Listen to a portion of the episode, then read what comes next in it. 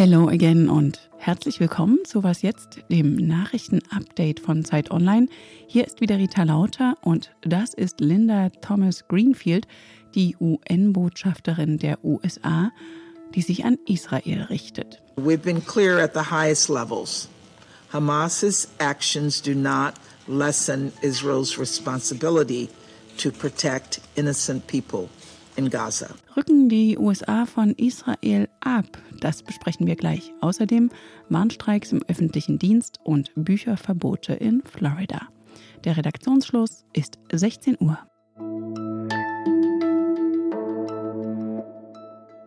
Heute Morgen haben wir es schon kurz gemeldet. Erstmals seit dem Beginn des Krieges zwischen Israel und der Terrororganisation Hamas hat der Weltsicherheitsrat eine völkerrechtlich bindende Resolution dazu verabschiedet. Zuvor waren vier Anläufe des mächtigsten UN-Gremiums gescheitert. In der Resolution wird Israel zu mehrtägigen Feuerpausen aufgefordert um humanitäre Hilfe für die Zivilbevölkerung im Gazastreifen zu ermöglichen. Die Hamas wiederum müsse die verschleppten israelischen Geiseln freilassen. Was nicht in dem Text zu finden ist, eine Verurteilung der Terrorangriffe der Hamas auf israelische Zivilisten am 7. Oktober. Trotzdem stimmten die Vetomächte USA und Großbritannien nicht gegen den Text, sondern sie enthielten sich.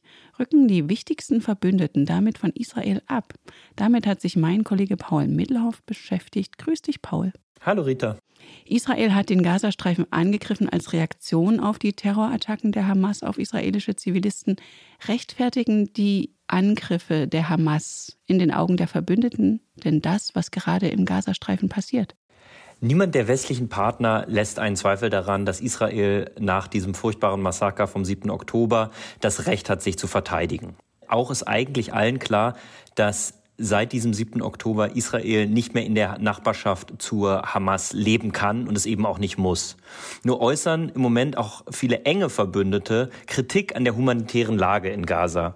Durch den massiven Beschuss der israelischen Armee in den letzten Wochen sind laut Schätzungen des amerikanischen Außenministeriums möglicherweise über 10.000 Menschen getötet worden. Hunderttausende sind vertrieben. Die Bevölkerung von Gaza ist sehr jung. Das heißt, es sind auch offenbar mehrere tausend tote Kinder. Opfer dieses Krieges. Auch die Situation in den Krankenhäusern ist furchtbar.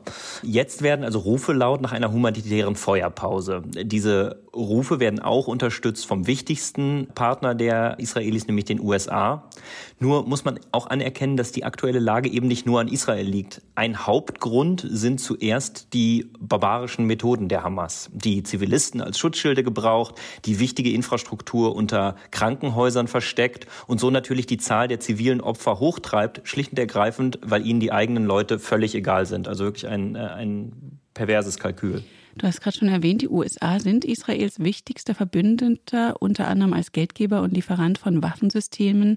Hinter den Kulissen haben sie Premier Netanyahu immer wieder zur Mäßigung gedrängt.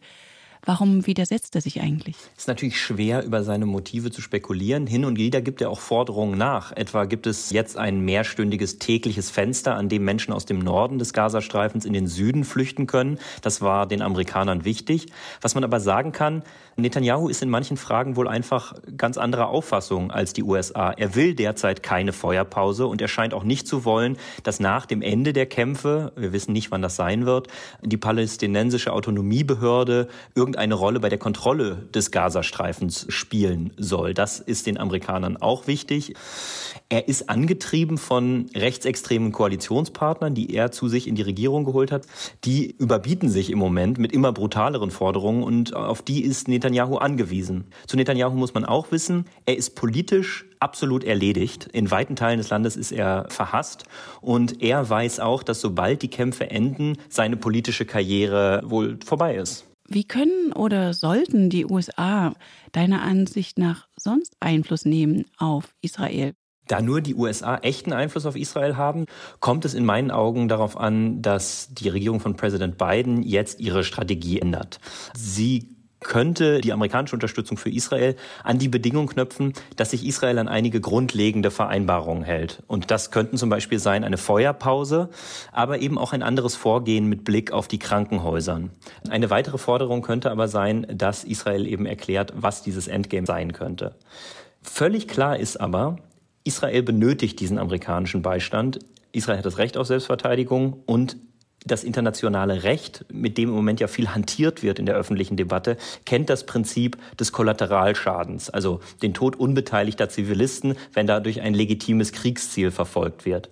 Nur im Moment kann man sich des Eindrucks kaum verwehren, dass dieser Kollateralschaden deutlich zu hoch ist. Und deinen Text dazu gibt's in den Show Notes. Danke dir, Paul. Danke, Rita. Und inzwischen hat die israelische Armee gemeldet, dass sie die Kontrolle über den Hafen von Gaza-Stadt übernommen habe. Die Hamas habe dort zivile Boote und Schiffe der Hafenpolizei für Terrorangriffe genutzt, sagt die israelische Armee. Sie habe zehn Terroristen getötet. Wenn die Bahn streikt, gibt es immer ein großes Medienecho. Tausende Fahrgäste sind schließlich betroffen. Auch wir haben ausführlich berichtet. Wer allerdings ebenfalls für bessere Arbeitsbedingungen in Warnstreik getreten ist, sind die Beschäftigten im öffentlichen Dienst der Bundesländer außer Hessen. Das sind immerhin mehr als eine Million Arbeitnehmerinnen und Arbeitnehmer. So werden zum Beispiel in Berlin Kitas und in Hamburg Bezirksämter bestreikt. Was genau sie fordern und wie aussichtsreich das ist, hat mir meine Kollegin Tina Groll in einer Sprachnachricht erklärt mindestens 10,5 Prozent mehr Gehalt. Das sollen mindestens 500 Euro monatlich mehr sein und außerdem sollen auch die Ausbildungsgehälter steigen. Da sind die Forderungen also ziemlich kräftig und die Arbeitgeber, die weigern sich bisher, dem nachzukommen und sagen, hey, sorry, die Kassen sind leer. Gestartet haben die Tarifverhandlungen Ende Oktober. Es gab schon ein paar Runden und jetzt sind wir so weit, dass die Gewerkschaften sagen, okay, wir treten in Warnstreiks. Und man muss davon ausgehen, dass diese Streiks sich wahrscheinlich noch ausweiten werden. Die Gewerkschaften haben nämlich vor, insbesondere noch vor Jahresende, wenn dann die nächste Runde kommt und sich immer noch nichts bewegt, tatsächlich da zu deutlich mehr Streiks aufzurufen. Und das heißt vor allem für Menschen, die irgendwas von ihrer Landeseinrichtung haben wollen, beziehungsweise Eltern, die ihre Kinder an Kitas haben, die dem Land gehören, machen Sie sich lieber auf Schließzeiten gefasst und darauf, dass die Kinderbetreuung einfach wegfällt. Dass man den Namen eines Unkrautvernichtungsmittels für die Landwirtschaft präsent hat, ist auch eher selten. Bei Glyphosat ist es allerdings der Fall. In den USA gab es gegen den Bayer-Konzern, der das Mittel inzwischen vertreibt, einige teure Schadensersatzprozesse, denn es wird mit Krebserkrankungen in Verbindung gebracht. In der EU wäre die Zulassung eigentlich Mitte Dezember ausgelaufen, aber die EU-Mitgliedstaaten konnten sich nicht einigen, ob die Zulassung verlängert werden soll.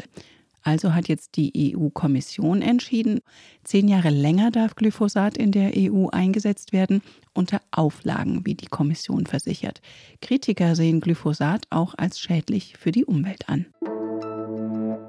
Eigentlich hat Spanien bei der Parlamentswahl im Juli einen Rechtsruck erlebt. Die Sozialisten des bisherigen Ministerpräsidenten Pedro Sánchez kamen nur auf Platz zwei hinter den Konservativen, aber ihr Anführer Alberto Feijó brachte keine Regierungsmehrheit zustande. Heute ist doch nochmal der Sozialist Sánchez zum Zug gekommen mit einem umstrittenen Power-Move. Um die Stimmen der katalanischen Separatisten im Parlament zu bekommen, versprach er ihnen eine Amnestie, also Straffreiheit. Seit Wochen gibt es dagegen Proteste. Doch heute stimmte die Mehrheit der Abgeordneten für Sanchez und er kann im Amt bleiben. Was noch? Dass Bücher auf den Index kommen. Das kann man sich eigentlich in einer Demokratie kaum vorstellen, aber im US-Bundesstaat Florida, das vom Republikaner Ron DeSantis regiert wird, sind zahlreiche Werke aus den Schulregalen verbannt worden, weil sie angeblich anstößig seien. Darunter fallen auch Bücher der Literaturnobelpreisträgerin Toni Morrison und der Dichterin Amanda Gorman, die bei der Amtseinführung von Präsident Joe Biden weltberühmt wurde. Die Sängerin Pink, die sich auch in ihren Songs immer wieder politisch äußert, will dagegen ein Zeichen setzen. Bei ihren Konzerten in Florida will sie gemeinsam mit der Schriftstellervereinigung Pen America 2000 Bücher verteilen. Tja, wie singt Pink so passend in ihrem Song I Don't Wanna Be a Stupid Girl?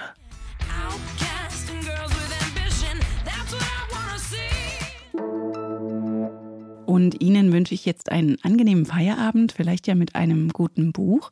Wir freuen uns über Ihre Post an wasjetzt.zeit.de. Morgen früh begrüßt Sie Konstanze Keins und spricht über den Besuch des türkischen Präsidenten Erdogan in Berlin. Für Sie am Mikrofon war Rita Lauter. Machen Sie es gut. In einem Schulbezirk in Florida dürfen die Schüler sogar Shakespeare nur noch in Ausschnitten lesen. Zu viele sexuelle Anspielungen.